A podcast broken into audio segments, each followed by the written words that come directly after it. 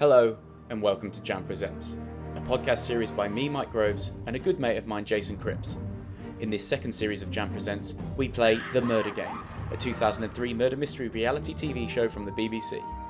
This accompanying podcast will break down each episode of The Murder Game as Jason and I follow the journey of 10 investigators as they try to catch a killer in the fictional town of Blackwater.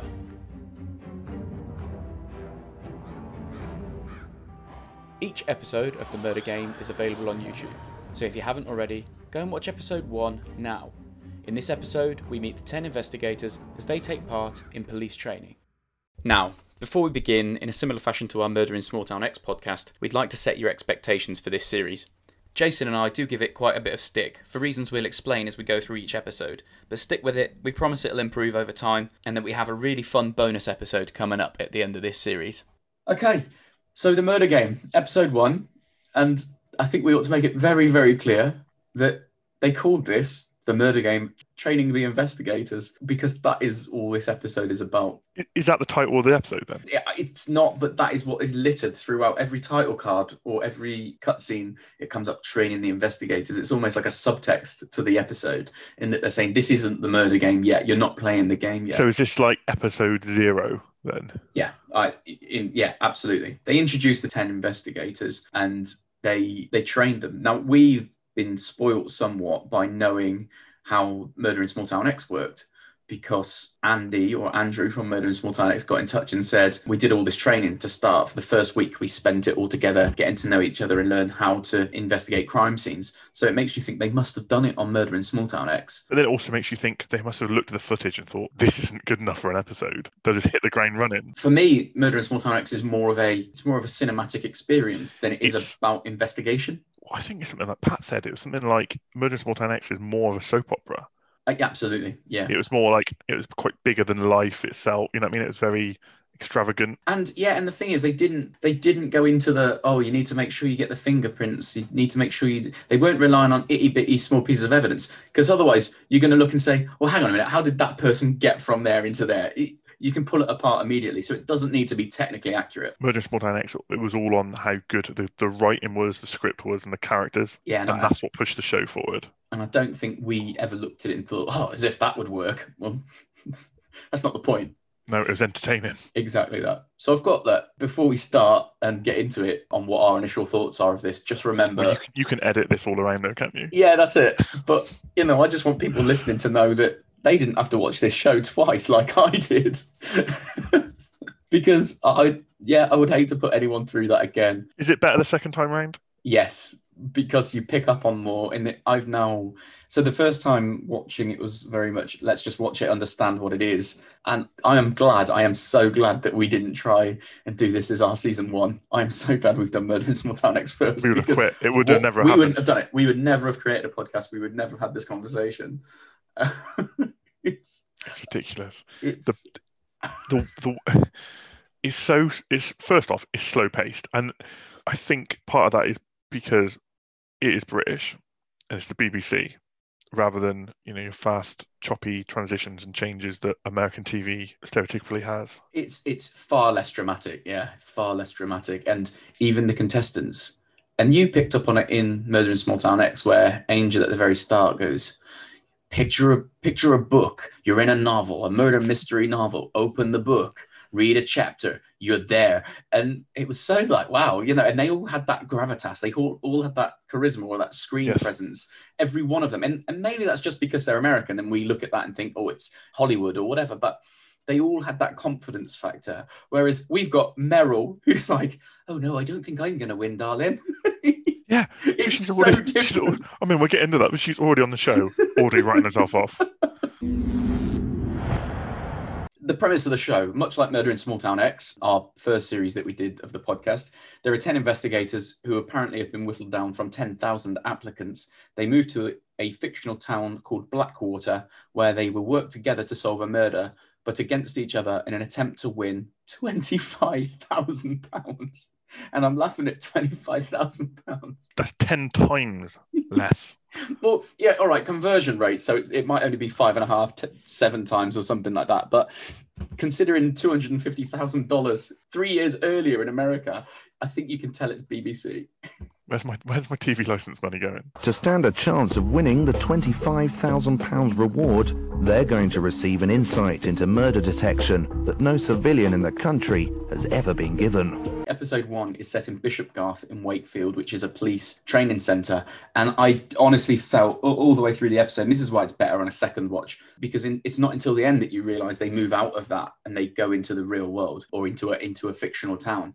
I honestly thought they were going to be living in that police quarters and that's where they were going to do their investigations from and that was tragic that was such a sad old dilapidated place which it just felt like corporate training didn't it There, was literally no spice there, was it? There's no nothing, no excitement at all. it's, it's just clinical isn't it and and Yeah. all right yeah fine for police training that is what you need for police training but for tv when you're For a game show, This that's what fundamentally this is. It didn't really work. no Another another thing I've noticed. I, I don't know if I mean you'll bring it up. We've got a narrator. very much I've got there's a lot that we can dig into in the opening credits. So for the first 30 seconds, the contestants are being introduced and there is a voiceover guy. like, please say that's not the case for every episode. I, I, I, uh, uh, Oh, I hope it's not, but you know it's going to be. But the voiceover chap isn't credited, so I'm hoping that means it was just a one episode and done, you know? We'll see. But the other things to note from that is that where a murder is about to take place. So he says, This is happening where a murder, or these guys are training, where a murder is about to take place. And that's the best part of Murder in Small Town X is that the very first thing you see is two people being killed. Yeah, and in, in Murder in Small Town X, the murder's happened like the murder was always going to happen. Yeah. Regardless if it was a game show, like the murders has happened. It's not a murder We- game either. It's, no, we- we're it- bringing the investigators in to solve this murder. Where this murder game, the murder game, seems like it's all scenario. You know what I mean? And I think that takes it away from from from them and that group of investigators yeah. because it does feel more feel like a game then. That, that this is, is set up, but we'll see. I mean, that's I mean that's for more episodes, I suppose, because this is just a training episode. Yeah, exactly. You just want them to be investigators immediately. I don't care if they're going through all this police training, I'll be honest. They, they could have done a very clever montage somewhere. Or, oh, a callback, you know, remember, you need to go and take fingerprints from this person. Remember back to your training, and they'll show some of the clips from the training or something. I, I don't know. Yeah, if they even in- wanted to include yeah. that, Even in the first episode, being like, you know, these group of investigators have been undergoing police training for the last X amount of days, and then just cut some shots in because we spend a minute watching them do the bleep test. Most horrific thing ever. it's it's awful. But yeah, we'll go into that because it is it's awful. Let's begin with the 10 contestants because the way the episode is filmed, it's all spliced together. You've got a bit of training, then you meet contestant one, and then a little bit more training This is contestant two. pure contestants. So yeah. it's a pure contestant. The first thing to say is that it really annoys me that we know and learn so much about them. I don't really care that Melanie lives above a pub or that Richard owns a budgie. I just want to see how they handle being intimidated. Uh, Budgie, two horses, no, two dogs and a horse. dogs and a horse. Does that add anything? No. What I want to know is that okay, you were in the army and you take command. That's that's fine. You know, we knew Yeah, Alan was in the Marines and we knew Yeah. Alan was is now a deli owner. Great. That's well, yeah. So that's all so- we need. what's his name? Richard, isn't it? Is it Richard Sharrocks? That's Richard. So we'll Oh, get right, into we're on to get into now. the people. But We'll just start with Richard. We're, we're already there, halfway there now. My name's Richard Sharrocks, I'm 32, I'm a commercial pilot, and I'm married to Julie. We live in Northumberland with our budgie, our two dogs, and our two horses. Richard Sharrocks, yeah, 32 year old commercial pilot. 32. So he's been in the army, quite high up in the army Yeah. for, for his age. And now he's a pilot with one budgie, no, wife, one budgie, two dogs, and a horse. Now I'm 33 and I haven't achieved half of that. You've got a wife I've got a wife and a dog. and one dog, Close enough. but also spends his free time running, cycling, and really enjoys marathons. Is that what life is with like kids? I think that's what life is 20 years ago before Xbox Live. Before online gaming, look what you can achieve with your life. That's when the internet was crap. He says, I hope people don't think that I'm the commander and they're my soldiers. But then he goes on to say, But I have got really good leadership skills and I think I'll bring that to the tent. And like, hang on a minute, I think, yeah, I think he also says that if someone's a rubbish leader, he will he'll intervene. Intervene, but I feel like he'll intervene anyway. He's one of those. What I did think was, of all the contestants, honestly, of all of the contestants, people felt or looked a lot older back then than they do now. Like you and I are older than him. There's no way that I would say that you're you're definitely younger than me, mate. What? Maybe he's just had a hard job and he was in the army. That's stressful. I get that, but we'll get on to others as well. Their ages, you just think, The ages are all over the place. It's like it's been made up. yeah, you're right. So anyway, his brother thinks that his degree in maths will help him. Not not sure that that's the case, is it? Oh, welcome aboard. You got a maths degree. Yeah, what, what murderer just leaves clues around that are just maths equations? it's, it's the Pythagoras killer. Yeah, it's Fibonacci. Fib- Fibonacci. I was going to say that's the only maths word I know. but- Yeah.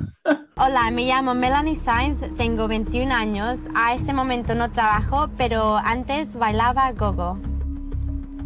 Along with Richard, we've got Melanie Sains. I've written more about her than anyone else. A 21 year old former exotic dancer who drives a sports car and is retired. So I think the narrator says exotic dancer. I think further in the episode it says stripper Does or it? dancer or some, I, I- I don't. Maybe that was just me. Maybe that was just me. I remember it changing. Let's just say that. I remember it sort of. I don't know, changing. But she's 21. What do we know about her? Lives above a pub with her boyfriend. Yeah. Introduces herself in Spanish. Yeah, she got a disgusting amount of soft toys. My daughter's seven years old and probably doesn't have as many soft toys as Melanie. It didn't. I think the narrator says, "Oh, she's ret- retired at 21." No, uh, is that a joke? I don't know. Is that like I don't? She's clearly made her money either in London or, or in, in Mallorca dancing. How much money can you make in 2000 dancing in Mallorca? Pass. Is it time that we start? Have we missed the boat? One of the funniest parts or funniest quotes of the show. I think everyone's always been fascinated about um, murders and crime because murders and crimes is something that you, you're not allowed to do. So fantastic, absolutely fantastic. She thinks she'll be good because she can determine who the killer is in a TV show within the first two minutes. And she says, I reckon it's more to do with common sense than anything else. No, it's absolutely not. It's to do with evidence and clues. It's not to do with common sense. Yeah, brilliant. Her boyfriend Toby said that she has a methodical mind, she is organised and double checks things. I mean, fair play, credit to her. She wants to prove that she's not a dumb blonde dancer Yeah. who isn't going to do anything with her life. So I do hope she proves me wrong. Like I, I was watching the footage thinking, what is this? And credit to having her on the Yeah, show credit to because her. she does want to prove, Yeah. yeah, brilliant. But then I don't think she helped herself with that introduction. Pulling up in a in a sports car, introducing herself in Spanish and saying she's retired. Wasp led on a bed full of soft toys. Hi, I'm Mervyn. I'm 30 years old. I live in Hackney, London, and I'm a visual merchandiser. We've got Mervyn, a 30 year old from Hackney, uh, a visual merchandiser. So he works in a shop. Like a visual merchandiser is one of those. I get what he does. He, d- I mean, Yeah, it's just a bit of a wanky way to say that you work in menswear and you're responsible for putting the clothes for in the the, point, right places. the point, he- he's responsible for point of sales and stuff. Yeah. He plays squash. He's super competitive, which we find out a bit later on. Desperate to win. Hello, I'm Meryl Holt and I'm 56. I have two daughters and five grandchildren, and I live in a village in Gloucestershire. Meryl Holt, 56 year old with two daughters. 56? No way. No. My mum is older than 56 and is way young, like looks way younger. No offense, Meryl, if you're listening. Didn't she say she have got like f- five granddaughters or grand? Yeah, that's right. That's right. Taking a toll. Uh, yeah. She lives in Gloucestershire. Big up. Her husband and her go out in his classic car. Just a general observation of all these contestants. Were they just handing out money back in the 2000s? Like, was the country just that much rich? Like, she, you know, I know she's 56. Her husband's got a, the massive house, classic car. We've got Richard, who's now like a, a he's 32 and he flies planes. He's got horses and stuff. you know I mean? And we'll, we get on to Nick Sykes, just buying houses for fun, he seems. And he's, what, 12 or something? Like, didn't do anything for my ego or my uh, self confidence at all this show. I think this is this is pre credit crunch, isn't it? This is pre house mar- housing market falling out its ass and everything else happening. Yeah, seems it. Her husband suggests that she will be good at this murder game because he's slower than her at guessing who the killer is when they watch murder mysteries. What, what sort of like um scale is that? Credentials. Yeah. She's a bingo caller and plays tennis. She also does crosswords and subscribes to tough puzzles to relax. Her husband says she is dogmatic. And did you notice that she's dogmatic with puzzles? He says. When they say the word dogmatic, it cuts to a picture of her with a dog. It's amazing. No. no, I did not notice that. Hi, my name's Nick Sykes. I'm originally from Huddersfield in West Yorkshire, and over the last few years, I've made most of my money through property renovating. Nick Sykes, 34 years old, budget David Bowie, I think we're going to call him. He's definitely got something cool going on with that quiff. He's into property renovation, drives around looking for cheap houses. He drives around looking for looking for properties to buy, renovates them himself. Then he says he sells them privately, and they usually sell within the first day. What a life! What else do we know about Nick? Nick has a law degree, and his brother thinks he's a good analyzer. And that's all we've got, really. But fair to say, Nick is probably the strongest contestant at this point after episode one. Hi, my name's Sarita Raval. I'm 29 from South London. I used to be a recruitment consultant, now I'm not. Next, we've got uh, Sharita Raval, 29 from South London. She is a former recruitment consultant. She has quit her job as a recruitment consultant to go in Do what she wants her to do. passion. Exactly. And now she works behind the scenes in theatre. And how much better of a life would that be than being a recruitment consultant? No offense to any recruitment consultants listening, but yeah, at least she's she's chasing her dreams. Her friend suggests that she's always working out people's secrets. She says it's because she's observant. She can be quite forgetful. And correct me if I'm wrong, but I think she's the one that the police say is really lazy and tired all the time. I'm sure someone referenced the fact that she falls asleep in, the, in the class. Because she's asleep, yeah, because she's asleep on the bus as well. Hello, I'm Sam Matthews. I'm 30 years of age and I'm a communication centre officer working with elderly and people with special needs. Samantha Matthews, Sam, she calls herself, 30 mm-hmm. years old from Telford, communication centre officer who works with elderly and people with special needs. However, at night, she runs a karaoke business. And this really stood out. Again, fair play. You're doing something that you're really passionate about. We even get to hear Sam sing, which is quite funny. No comment on her singing ability, but the fact that they cut that in. Must have been cold there in my shadow. She's always wanted to do a murder mystery weekend. Her husband thinks she'll be a good interrogator because she questions him after going out on the piss. Hello, I'm Christine Rose. I'm 30 something, which I'm not going to disclose. Next, we've got Christine Rose. Carol Vorderman I've got written down because she does remind me a little bit of Carol Vorderman. 30 something housewife. Doesn't want to reveal her age. She just says, I'm 30 something. 39 then? 39. Or is it one of those 30 somethings where you're actually like in your 40s? She drives a van due to having eight kids and she's not ruling out having more. Her husband Malcolm built her an extension so she could have a 360 degree view of the neighborhood. But then when you see her looking out of her house, it's just a skylight. She's probably only got like 120 degrees. Yeah, it's 180 at best. yeah, at very best. Apparently, she's a really nosy person, but thinks that's a quality. Fair enough. Hi, my name is Andrew Weaver. I live in the West Country and I'm a farmer. I have two children, Emma and Nigel, a wife called Andrea, and a dog called Gizmo. Next, probably my favourite character, I think, Andrew Weaver, or Andrew Weaver, the West Country dairy farmer. I've put favourite contestant at the moment. 100%. So, yeah, same as mine. Seems to just be a real bag of laughs. Just really funny. Wants to exercise his imagination. His wife says he's like all farmers, very snoopy. Hello, my name's Roy McNally from County Tyrone, Northern Ireland, living in London, occupation working on the railway lines.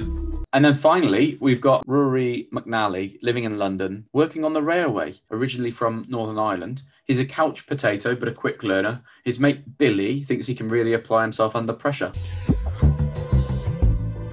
Before we move on to the, what they had to do, there were two main people, weren't there? The lead investigators, aka the Gary Fredos. And I really hope actually that they're not the lead investigators and they are purely there for the training. No charisma. D.I. George Phillips and D.S. Leo Cullen. It- when it introduces them, I think they're just shoving their mouths full of sandwiches at the time. What way to introduce them. They walk into like rooms at the wrong times and stuff. So like someone's actually giving a speech at one point, and then Yeah, well, that's how Leo unorganised it Cullen is, comes through the door, and he's like, "Oh, Up until today, uh, their probably only connection with the police has been through TV or if someone's got a speeding ticket. So we've got Dr. George Phillips, who's the one that says that the closest that some of them have come to the police is through TV or a speeding ticket. And mate, this episode was an hour long, and this is we've all, we've said like this should be a five minute thing. If they wanted to show the training, put it at the start of one of the episodes for a few minutes. We don't need an hour on it.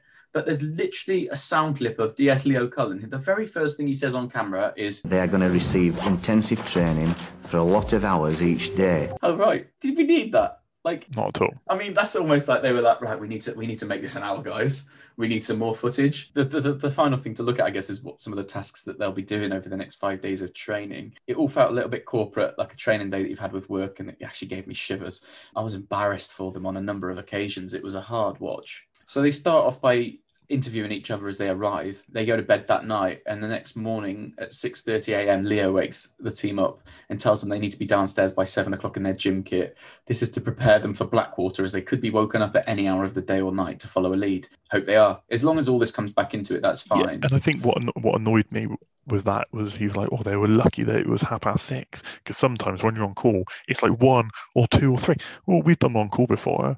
You know you're on call, so ex- you, you're semi expecting that call. You know, it's not like you're Yeah, just they were on told. your day off. And you're gonna, they they were told you're not starting till nine o'clock tomorrow morning. Yeah.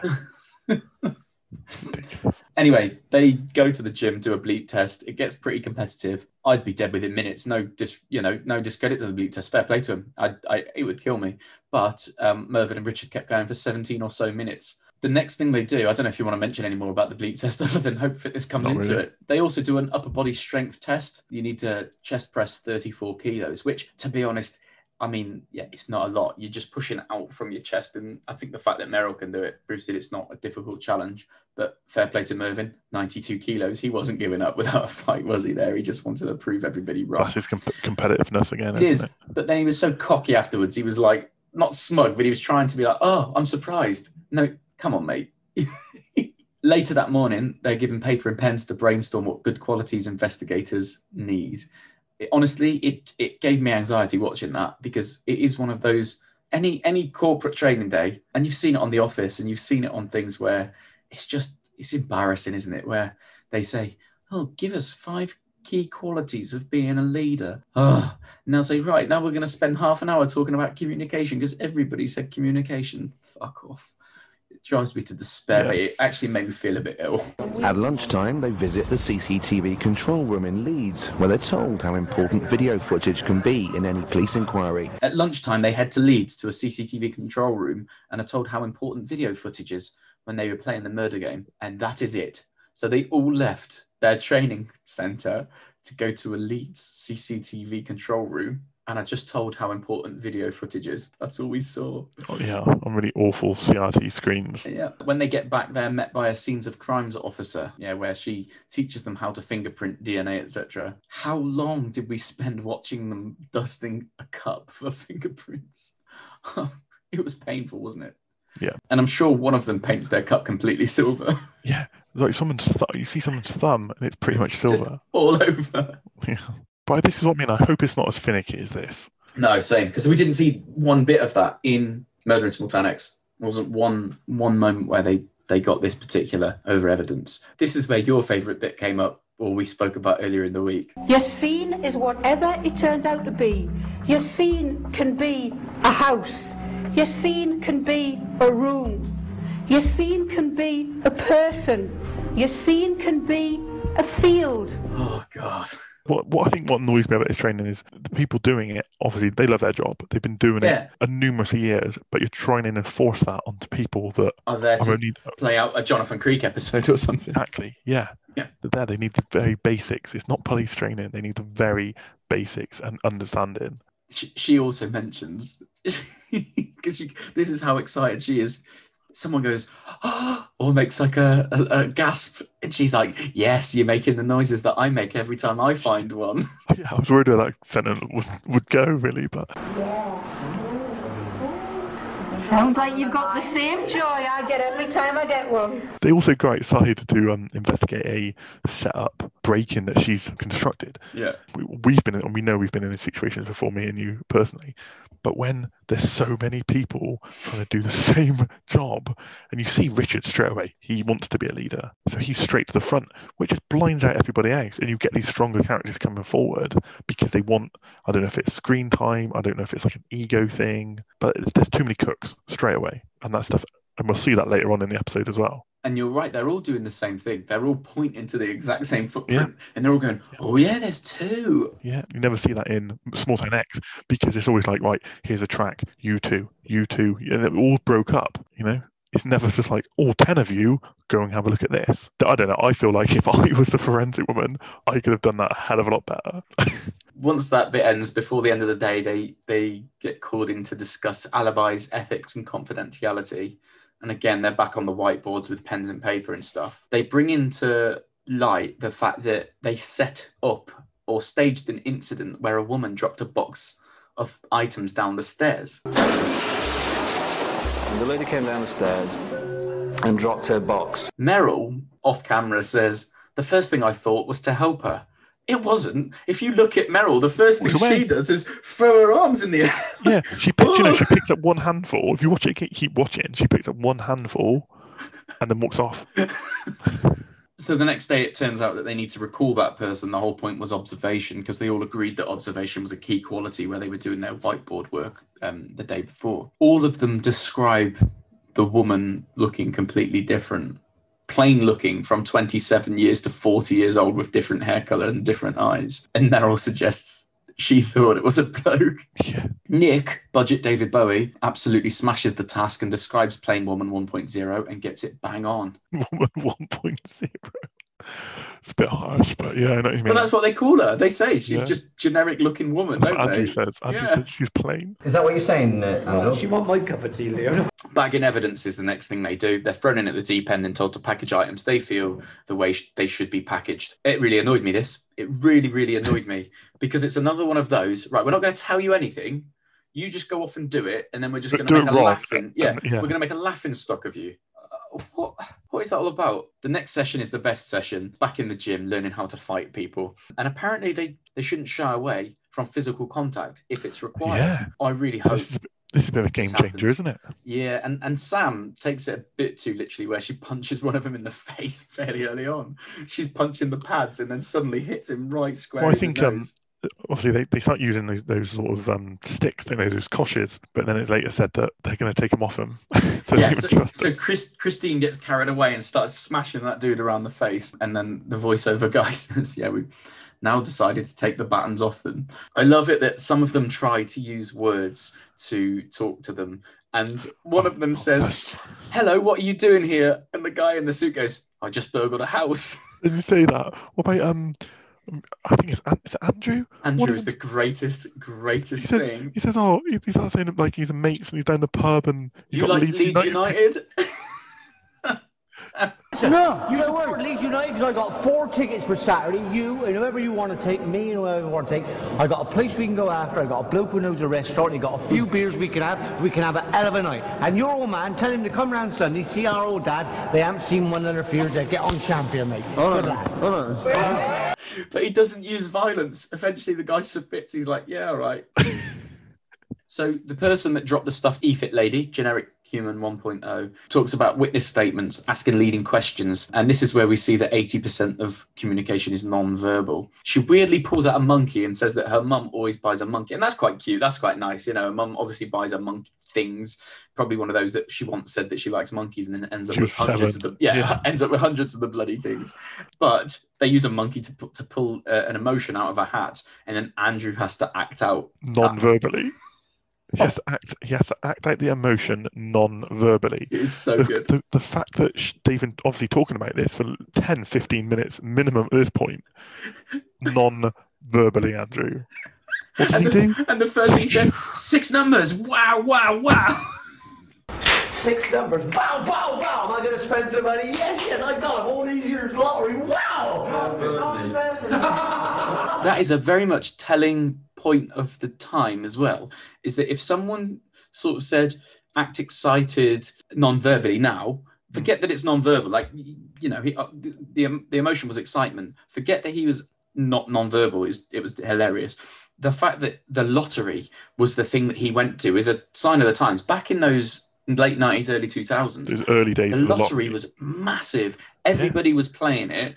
And It- it was if someone said, "What's the most event, exciting?" Yeah, certainly, and the most exciting thing of the time, winning the lottery. I don't even think of that anymore. Like I would love to. I don't I'm sure. play it, but I'm sure. I mean, this might be my memory let me down. I'm sure that on Saturday nights or something, that that show was like half an hour long. Longer. They used to have a quiz at, at the start of the lottery, and they do Or they different had draws a, at they different have a singer on there or something. Yeah. And they'd have a different celebrity pressing the button to release the big money balls. The big balls. The, but now it's like just look on your phone. Just look on your phone. What's the numbers? Have I won? No.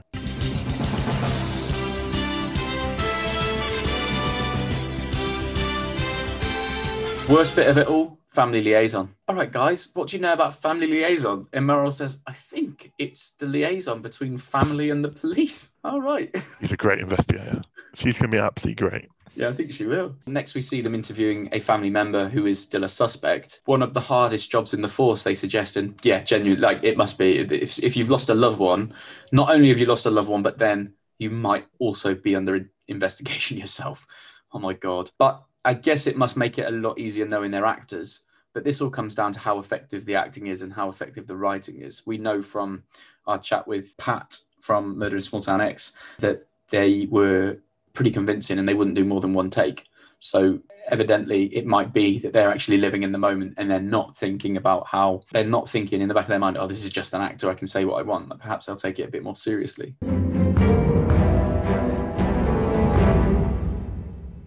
For their hard work uh, over the last few days, they head to the firing range. This would make a better show, to be honest, if they're allowed to carry guns around Blackwater. The training sim, I've put, yeah, the, the worst thing ever, high tech or what. Meryl shoots the electrician in haste, which is just a, amazing.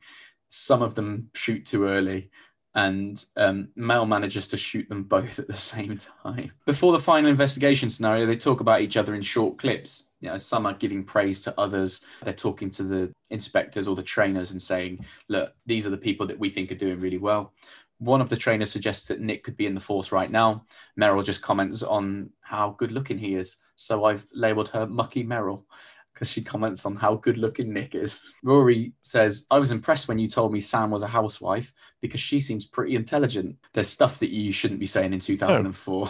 No, that's just stereotyping. Then we're introduced to HQ and they say, you know, in a few days or tomorrow they'll be heading to Blackwater and oh man, this music to my and again watching a second time you think yeah because you've got that it's coming you've got that big house that they're going to be moving into so hopefully it does move into a more of a murder in small town X type game rather than what we've been through so far. The final investigation scenario is the fake crime scene described as an orgy of evidence uh, as there are loads of items that the investigators can find. They're given a brief and told to get there immediately, and they're useless. And again, I know there's a lot of them and all that, but nobody takes the lead. They've forgotten all of their kit. One, two, three, four, five. Five people without suits. We brought them from the classroom. Get suited up, people. Is it again? No one takes the lead, but in a situation like that, I feel like someone needs to be dedicated. Uh, Appoint a lead appoint- investigator. appoint- yeah, appoint Yeah. appointed lead. Like you say, I know we always complain about the lifeguard situation, but if they said, Richard, can you lead head this up? Yeah. Or discuss amongst yourselves for five minutes. Some choose a leader with, as a group. You know what I mean? Also, I think it's very lead in the fact that when you see them, I'm sure they're already in the crime scene when they get told, but then they get told off. They basically say, "Oh, you should have your kit on. You should have. Where's the cordon?" It's like, hang on, you just led us into the crime scene and then told us the task. Yeah. It's not like they, they said they, they did it in the classroom and said, right, from now you've got to act this as a crime scene. I, I think they were set up to They fail. were there to, yeah, they were there to trip them up. Absolutely. Christine took her role very seriously outside the cordon, asking everybody for their uh, ID. Oh yeah, and um, what's the young guy called? It's obviously like in his pocket under the suit. Rory, and he's having to unzip to try and get in. And you can tell that he's just so annoyed with it. It's, it's obviously me. All we all we see really in that in that scene is is that they you know there's a lot of things to to go and find and analyze and bag and just put all the things that they've learned over the last few days to the test. And at the end of it all i mean there's not really much to discuss on that but at the end of it all they get their certificates their bomber jackets and their id cards. Oh my god bomber jackets are just generic sizes, don't fit properly. yeah, and again size of the time there's that black one with the orange lining inside that you could pick up off any market back in the 90s Some print laminated special investigator cards. some of them are confident in the clips at the end. Meryl and Sharita are pretty hard on themselves and don't fancy their chances. It ends with them on a bus to HQ, and this is great. This is a little moment of magic because the voiceover says, Little do they know, in a matter of moments, the murder game will be underway. Now, from what we know from speaking to Andrew from Murder in Small Town X, we know that they did all this training and then they were on the bus to the town and they get pulled over by the police chief who says there's a murder, you've got to come and investigate. The fact that they said they show the bus leaving the training center going towards the HQ, hopefully that means that the next episode it literally kicks off exactly the same as Murder in Small Yeah. Town X. They, they get pulled over on the way in or Yeah. something. And I feel a lot more confident knowing what we know now. After that first watch, we didn't have any intel from Andy, and we just watched it thinking this is the worst program in the world. Actually, yeah, knowing it's from the same. well, three years later, from the same producers and everything else, they bought the rights to it, so the setup should be the same. It, it knocked me off my feet looking at it, thinking this is absolutely not the same. It's completely different. But now knowing that sentence at the end, little do they know that in the mo- in a matter of moments, uh, the murder game will be underway. That is where it all comes together, and I cannot wait to watch the real episode one. Yeah. If you've made it this far, thanks for listening. We'll be back next time as the murder game begins in Blackwater. Come and tell us what you think on Twitter and Instagram. We're at Presents Jam. And if you're anything like us, you'd have been a bit upset that we didn't play the full version of the National Lottery theme earlier on. So here it is in all its glory.